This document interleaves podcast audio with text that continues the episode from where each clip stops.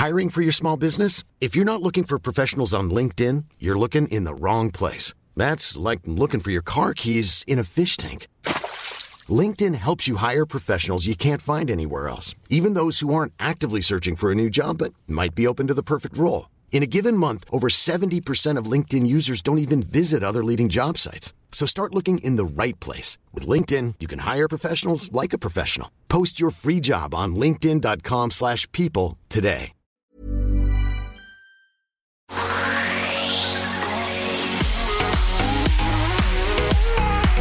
You're listening to Glenn James and John Pidgeon. on My Millennial Money Property. Thanks for joining us today. Hey, special guest, and I think you're our first ever guest on the My Millennial Money Property podcast. It's Sean Wellman. Hey, Sean, how are you? G'day, Glenn. Welcome, Sean. Thank you, John. Sean, just want to say thanks for getting behind us and what we're doing in this space. It's uh, it's been great to have a supporter of the show from the start and from just actually helping a lot of our listeners. Um, it's just hard to get out there and find people that you can trust um, when there's so much noise, Correct. A lot of noise, isn't there? a lot of noise, and it's great to have a, a good quality uh, broker in your corner. And we, you know, we do know lots of great brokers in our ecosystem, um, but you know that ecosystem has a very very short list, and um, you're certainly on that on that list. And we really appreciate you helping our listeners and supporting what we're doing with educating people to make the right decision.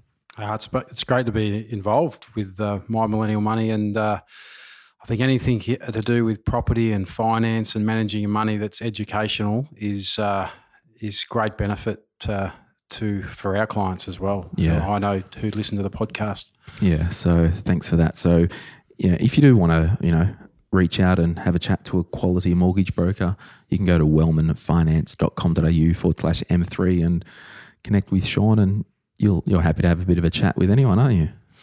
I don't mind a chat. Yeah. What- a what's, your, what's your ideal client? Legs and a heartbeat or? First home buyer, retirees, anything in between. Anything in between. Absolutely. no, but uh, today, what I want to do, I just wanted to, um, you know, I was chatting with John before, and we get so many questions about first home buyers, and I wanted to do a bit of an update for first home buyers, and that's it's actually first property buyers, isn't it? Hmm. But we will swing around and talk about a property to live in as a home or an investment property as your first purchase. Now, if you do already own property, just use this episode to encourage you along your property journey and have a think about things that maybe you could have done better or for your next property purchase what can you do better because there's a, there's always things that we can learn along the way and I think you know I know John looks back and I look back at property purchases and we think oh I shouldn't have done that or we did that or so Yeah, and I think um, there's no right or wrong. It's just understanding what options you've got available. And, Yeah. the, and the great Aussie dream's always been buy your own home and live in it and pay it off for the next 30 years, isn't it? So just understanding that there's other other ways to do it. So, Sean, if I can ask you a, a very direct question, you're a mortgage broker, have been for some time. You've got clients all around Australia.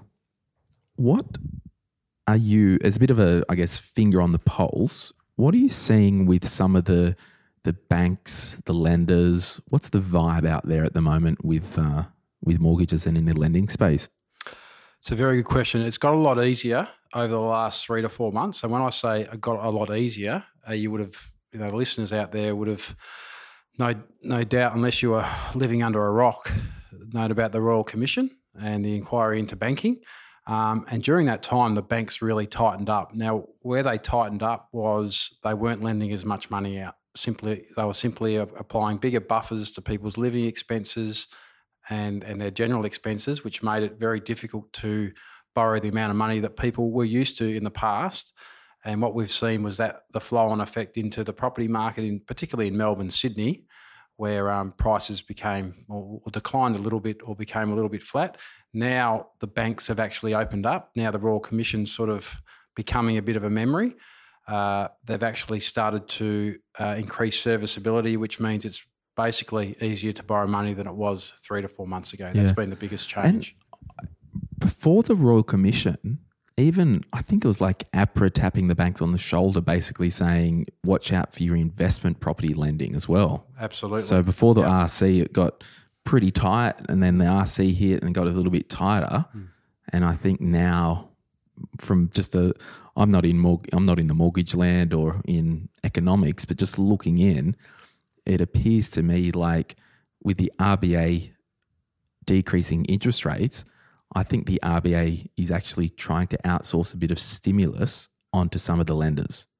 That's true. So th- there's no doubt APRA stepped in uh, and made it more difficult for investors because our first home buyers were finding it very difficult over the last two or three years to buy property because they were up against investor clients who were basically having the same interest rates uh, uh, as owner occupied. And then what we saw was that, that it was easier to borrow money if you were buying to, to live in that property because the interest rates were lower and they also the serviceability or the borrowing capacity was was higher. Um, now what we're seeing is that the the gap between investors and and home interest rates are starting to narrow, and that's where we're seeing investors and greater opportunities for invest investment uh, purchases, uh, and particularly our investor clients who are probably pretty dormant uh, over the last couple of years because it was very difficult for those clients are now starting to get back in the market. Mm. It amazes me how the Sydney and Melbourne markets dominate the whole country. Like it just well, okay, Melbourne's come off the boil, so is Sydney. So let's just stop investing for the next two years until they those markets recover. Um, and if you continue to to listen to the media, that that's what happens, doesn't it? So that as you said, they remain dormant because they've got this fear around well. Property's declining, not going up, but it's only two markets. That's right, and I've I've heard you, John, speak about you know the thirty or forty different markets that that you look at, but uh, unfortunately, the Melbourne City seems to drive the commentary Mm. or what we read when there's so many different markets, and even within Melbourne, um, there's so many different markets within Melbourne. So there's been markets that have been quite buoyant here, and others that you know have obviously struggled. So, just a question like being a mortgage broker, you'd obviously get a lot of inquiry. Do you coach people through to an extent? Like, someone comes to you and says, Oh, I want to buy a property, but I can't afford it. Like, I feel like I'm in this cycle. And actually probably leads to a, a question that I've got for you. So, first home buyers and investors, they can get some anxiety around buying their first property. What do you think causes this anxiety? And, you know, how can we help alleviate some of that anxiety or concerns? Well, there's two things I, I think that create anxiety for our first home buyers. The first, the first one is just the simple number in terms of what they're borrowing.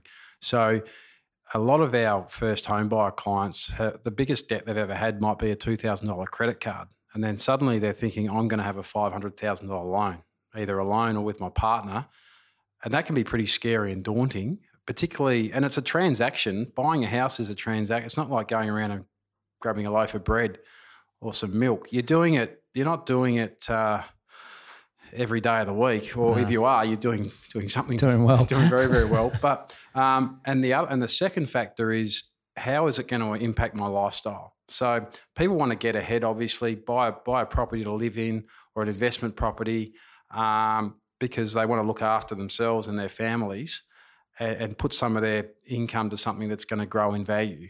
But they also don't want to. They still want to be able to go on that holiday. They still want to be able to do the things that they want to do. So most of our time is spent. You know, I turn turn into Mr. Squiggle with a whiteboard marker and just putting it up there so people actually understand the numbers and they and once they actually understand the process and the numbers then the fears start to alleviate but also they can go away and then make an informed decision rather than going away and and really sort of shooting in the dark Yeah, and I guess I sound like a freaking broken record, but almost every podcast, you know, I always like fear false evidence appearing real. So for me in my financial life, if I do have fear or anxiety about a subject, I just need to collect some information and just understand how it works. I couldn't agree more that the knowledge is, is power, really. Once you actually put it down and people understand it, then, as I said before, the fears that do go away. Um, and, and it doesn't just help them uh, with buying a first home, it actually creates some, some information around their other uh, it drives into other areas of their life in, in terms of in budgeting, um, you know, their superannuation, whatever it is. Having an under, it's a good good grounding buying a first home for other for other areas of people's finances. Yeah, and I guess back to my other kind of in my preamble to that question, like the coaching and helping people understand. Like, I want to buy a property. Not sure if we want to live in it or do an investment property. In fact, I'll just go straight to it. Peter wrote into the podcast and said, I'm in my early 30s, recently married and renting in the eastern suburbs uh, in Sydney. The next step for us seems impossible buying a house in Sydney. Do we A, continue to rent forever and invest our mortgage money elsewhere, or B, suck it up? And I don't know by suck it up means just keep saving and and then getting a deposit. But obviously you're Melbourne based, but having clients all around Australia, like, yeah, sure, if you've got a client in Dubbo or Ballarat, it might be there you go, buy a house and happy happily ever after. How, like your capital city, I guess, people here in Melbourne, how are you coaching someone like Peter? Well, there's so many ways you can actually enter the market now. So, firstly, you can buy as an as a, an investor. Um, you can buy something to live in, but you also can purchase with family members.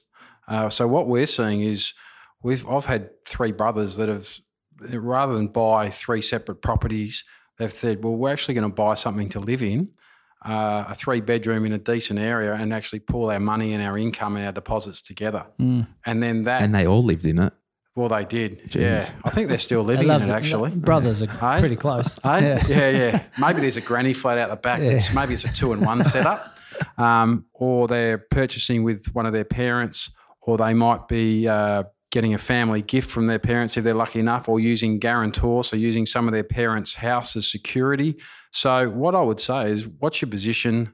What are you looking to do? And then work at providing some different lending solutions Yeah. that may actually help them get into the market, or they might, you know, we have clients here that can't afford to purchase in in the, around the CBD, but they might go and buy a property in Geelong, Yeah. something like that, and they'll use that and some capital growth over a period of time to have a goal to to purchase, you know, closer to the CBD in the future. And it's the old uh, argument of, well, can I get into the market now or do I wait another five years to save my deposit?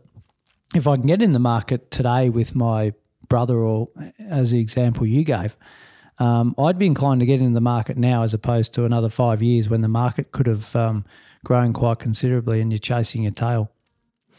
Yeah, that, that's right. And the main the main costs from a lending point of view that people are trying to minimise is lenders' mortgage insurance. So when you've got less than a twenty percent deposit, you have to pay lenders' mortgage insurance. Um, now, like you just mentioned, John, to sit back and save another ten percent, and for three or four years' time, that that market may have moved considerably, might have moved seven, eight, nine, 10, 20 percent. Hmm. So I think it's just understanding what the costs are involved, and then when the when the time's right to actually hit the button and purchase. You touched on an interesting thing, Sean, because there is this misconception out there that the magical number for a deposit is 20% of the purchase price. Like, is that a big concern when you're talking with uh, new clients or first property purchasers that, oh, we don't have 20%? Like, is that something that comes up much for you? Yeah, it, it does. It, it does come up. Um, but what we're finding is that first home buyers are actually happy to pay some lenders' mortgage insurance. Uh, but what we try and do is uh, devise ways to minimise it. So sometimes by putting an extra three or four thousand dollars into the property, you can save four or five thousand dollars in lenders' mortgage insurance because it works in tiers. So it's finding that sweet spot.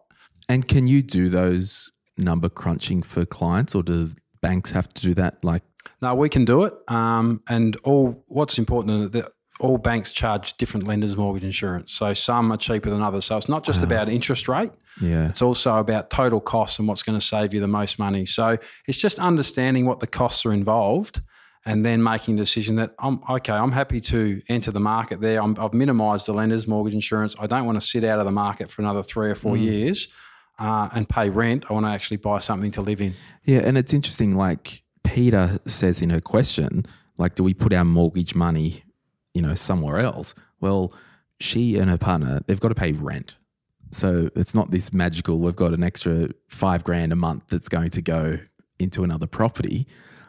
I would always encourage people if you are, you know, chatting with Sean, for example, getting some preliminary figures on if we do rent vesting, like go to your accountant, spend a couple hundred dollars, get the accountant to do a, a tax wash up scenario. Like on the assumption that we're borrowing $500,000 in a regional centre, we're going to assume we're going to have these deductions. We're going to assume our income's this. We're going to assume that we buy it joint or assume we're buying it in the higher income earners property. I reckon that $200 with an accountant to look at the, the net wash up over 12 months, that's going to knock a whole heap of fear out of the water because remember, like, you know, I've sent a lot of clients to John and friends to John, and they've got the house, they've got equity, but they don't think they can afford to buy the next property and invest. So it's it's a matter of yes, this podcast episode it might be about first home buyers, but what if you're a you've owned your principal place of residence and you're a first investment property buyer? And I think that's a where the emotion kicks in, and the great Aussie dreamer spoke about before. That let's buy our own home to live in because that's what everyone does. I think the when when I talk to clients about well, which one's safer if I lose my job? I lose my job. The the place I live in, or the place that's the uh, the tenant's paying off for me or covering the interest costs. So it's actually safer to have an investment property in that example, right? But people look at it in reverse. Can I challenge you? Oh, challenge emotionally. Me. Emotionally, we're saying, well, I'm more comfortable to live in my own home. Yeah, yeah. Mm. Challenge right. me though. Yeah, well, it just on that, like if you are renting, you've got to come up with rent as well. You do. But I guess that's why we don't do anything without our emergency funds in place mm. and actually have a freaking strategy in our life before we go and buy the suburb that the newspaper's talking about today, mm. which they're three years late. Like we saw an article today mm. about a, a hotspot, okay? Uh, increase in 20% in the next couple of years. Like a good strategy, Pidge was talking about that location three years ago. Well, it's and it's a it's a good point. The what we look at is out of pocket expense. Mm. And to put, if I buy it as an investment on the left hand side, and if I buy it to live in, what is it costing me? And that that what that takes into account the fact that if you're going to be renting a property, you're going to have income, but you're also going to have a rental expense.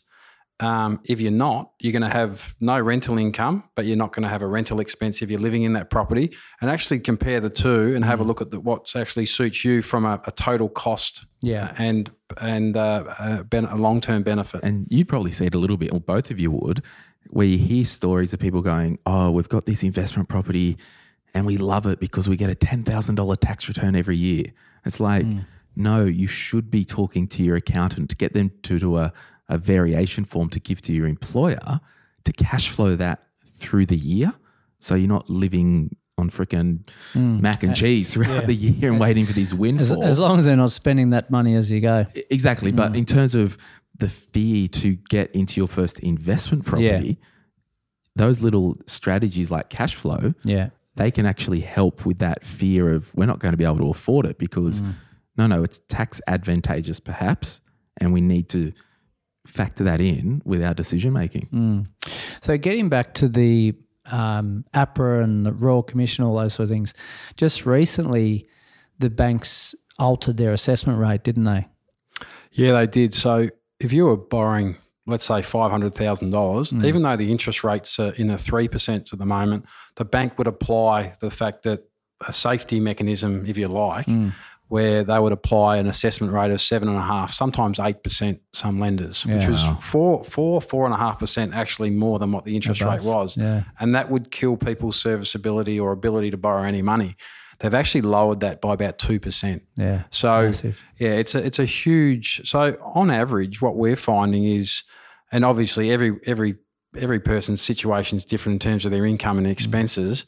But generally, what it's done is it's opened up your, your borrowing capacity by about 15 to 20%. Right. So if you could borrow $400,000 before, it's probably a little more likely to be around four eighty thousand, five hundred thousand dollars. It's amazing, isn't it? So, so yeah, yeah, I was just going to say. So if you're listening, saying, "Well, twelve months ago I could buy something for three hundred thousand, and you still haven't because you thought you couldn't get into the market," it's time to contact Wally and get an assessment done. Good time to revisit it. Yeah. Absolutely. But it's funny, you know, like I'm just sitting here thinking like if you're a someone who's renting, you've got a good income, you don't have any personal loans or consumer debt or you've got your cash flow humming along and you're you're encouraged, you listen to either this podcast or money podcast and you're intentional with your money and with your life and you've stable career or you've got a good small business hmm.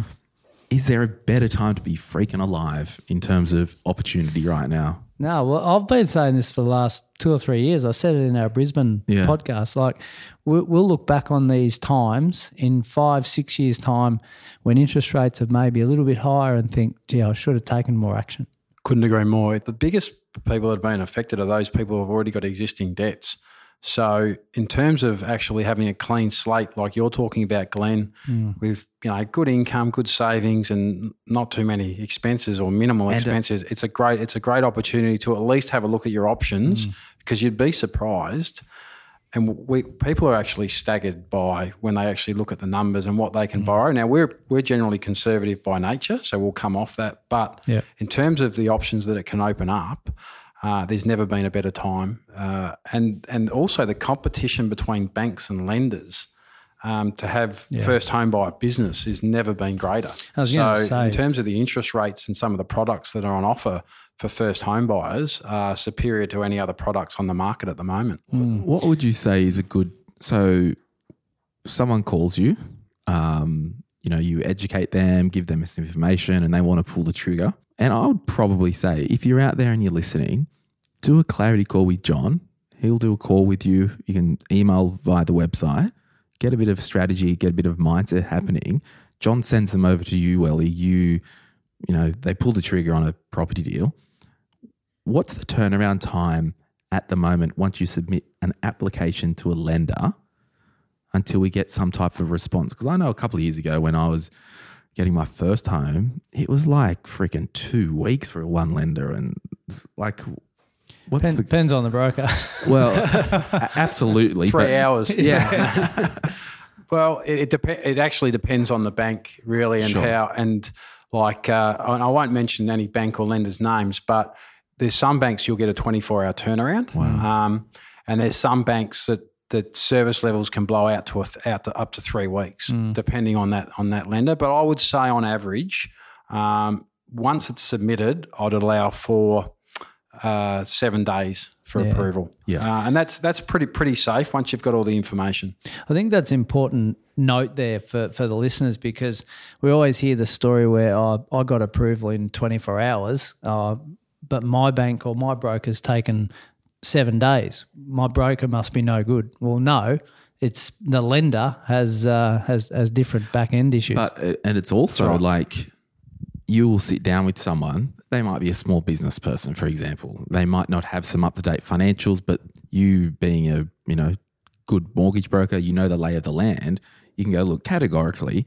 I know we can get you finance over the line with this lender here because they only need some BAS returns or GST stuff, whatever. However, they're running a 10 day wait, but I know it's most appropriate for you.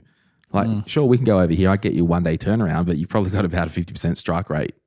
And I don't know. I Yeah, just, I guess no, I'm, it's it's it's it's, it's, managing people's expectations. it's managing Yep. emotion, Yep. expectations, Yep. and also letting the broker do their freaking job hmm. and show you the options hmm. and say, look, I think this is most appropriate. What do you think? And it goes without saying, but I still get it today where people say, well, I've gone back to NAB, for example, and that's all they can lend me. They've chosen one lender out of a possible 45, um, and, and basically their assessment is around that one lender only. Well, that will. Well, I mean, and to be fair to the NAB, if you walk into NAB, they can only show you what their products, products, are. that's So, right. Um, and that's where. Um, 15, 20 years ago, I mean, the amount of people that went to the, the so called big four, um, now people are actually opening up their eyes to saying, well, there's a lot more options. And, it's, and the bottom line is, how am I going to save, get the loan that I want and save the most money? Um, And would you say someone's assessment based on serviceability and, and buying power can be as great a difference as a hundred grand, 150,000. in- between between lenders, absolutely. So and also between um, experienced mortgage brokers. yeah, it's finding it's finding where where it best sits in terms of. So, for example, I would say out of our panel of lenders, um, it can vary up to fifteen to twenty percent as well. Wow. In terms of so some assessment rates even now will still be at six and a half or six point nine percent. Mm. Some will assess at five and a half percent, and that makes a big difference. yeah, I, massive. I'm just like every time I talk with a mortgage broker, I'm just so pro mortgage broker. Like, there's no way on the planet you would go direct to a lender because if you think of interest rate, if you place the mortgage with Bank A or Bank C, the interest rate you pay either going via a mortgage broker or going straight to the bank is the same. That's right, and that's that's probably the the misconception. And one of the things that we spend a lot of time with clients when we first sit down with them is that um, we get paid by the bank or get paid by the lender,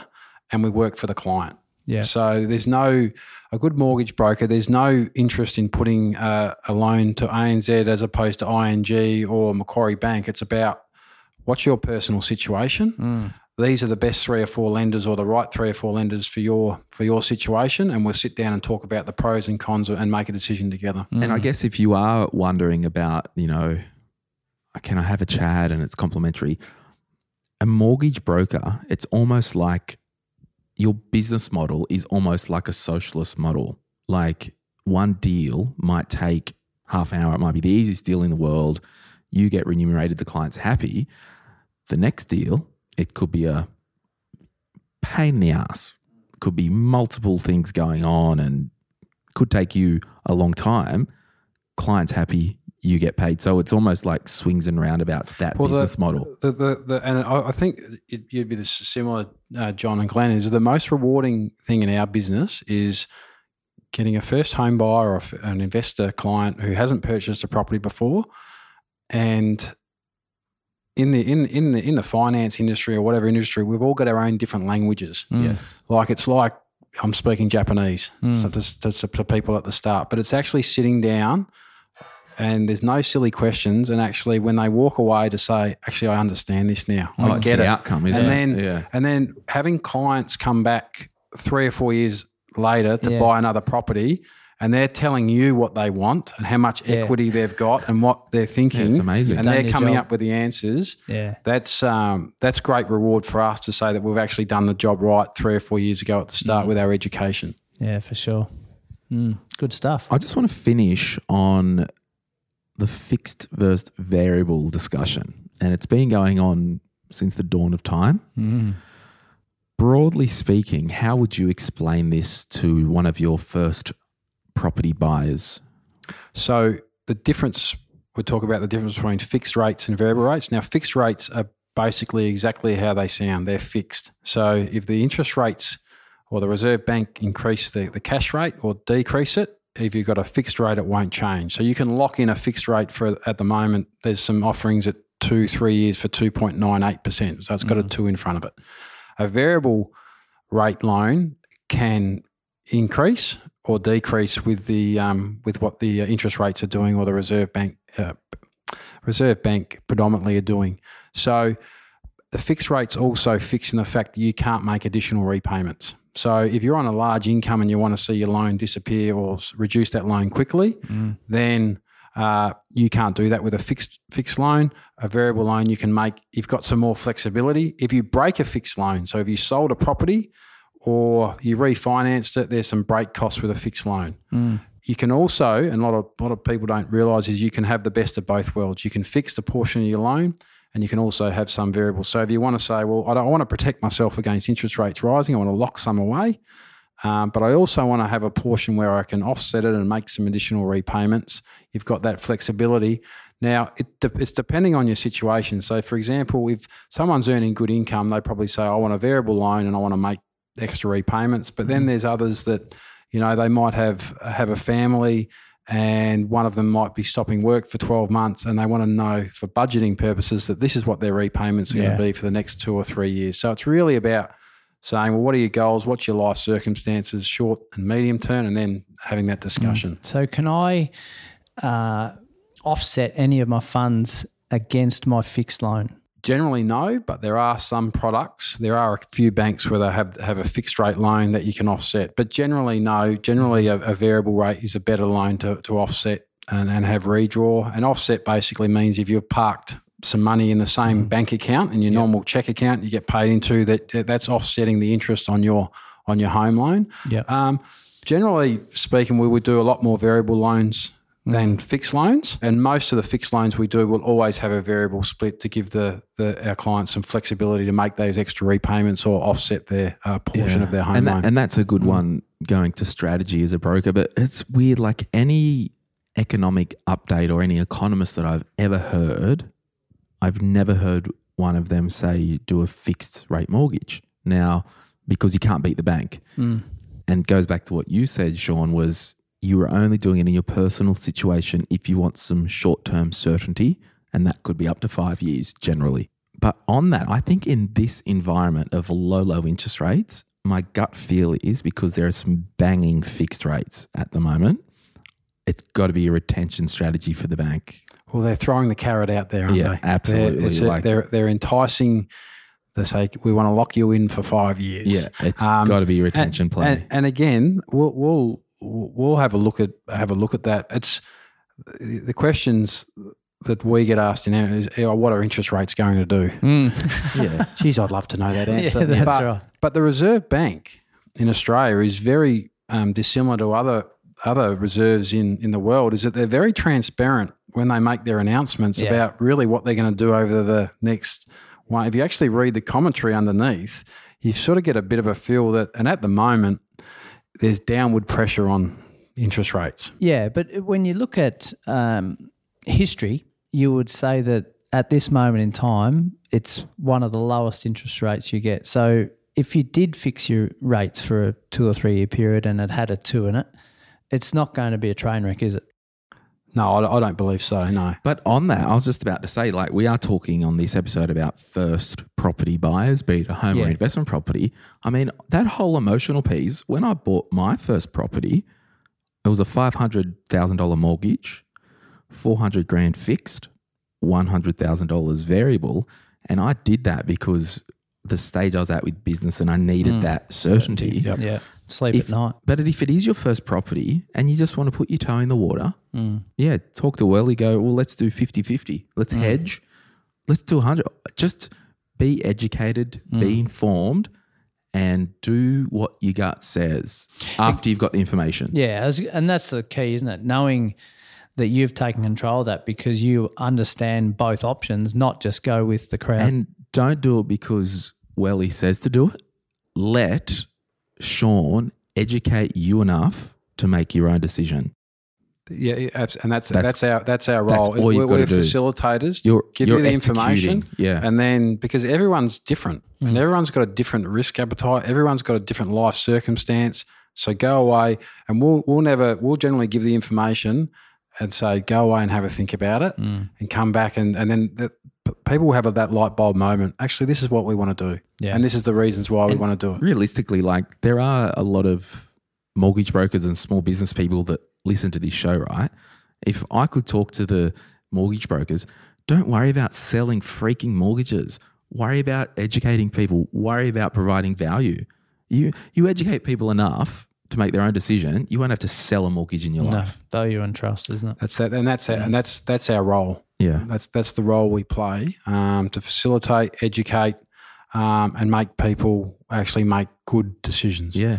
So, you know, a lot of people write in and they wanted uh, recommendations for, you know, financial advisors and mortgage brokers. We would never send you to someone, would never have freaking Sean on this podcast and helping us if we thought he was a salesman. No. Like, it, we only want to do education and empower people. So, All right. we might leave it there. But um, Sean, again, thanks, Thanks, so Sean. much for um, supporting the show and helping out so many of our listeners with getting their first, second, and third mortgages. And uh, we've only heard good feedback so far. So, Mm, thanks for these beautiful views over the city, the And this sunny- skyline. yeah, we're looking over Melb Vegas. Sorry about the weather. Well, Yeah, that's you- what you sign up for when you come to Melbourne, isn't it? Exactly. All right. We will see you All right, soon. thanks. Bye Thank you. bye.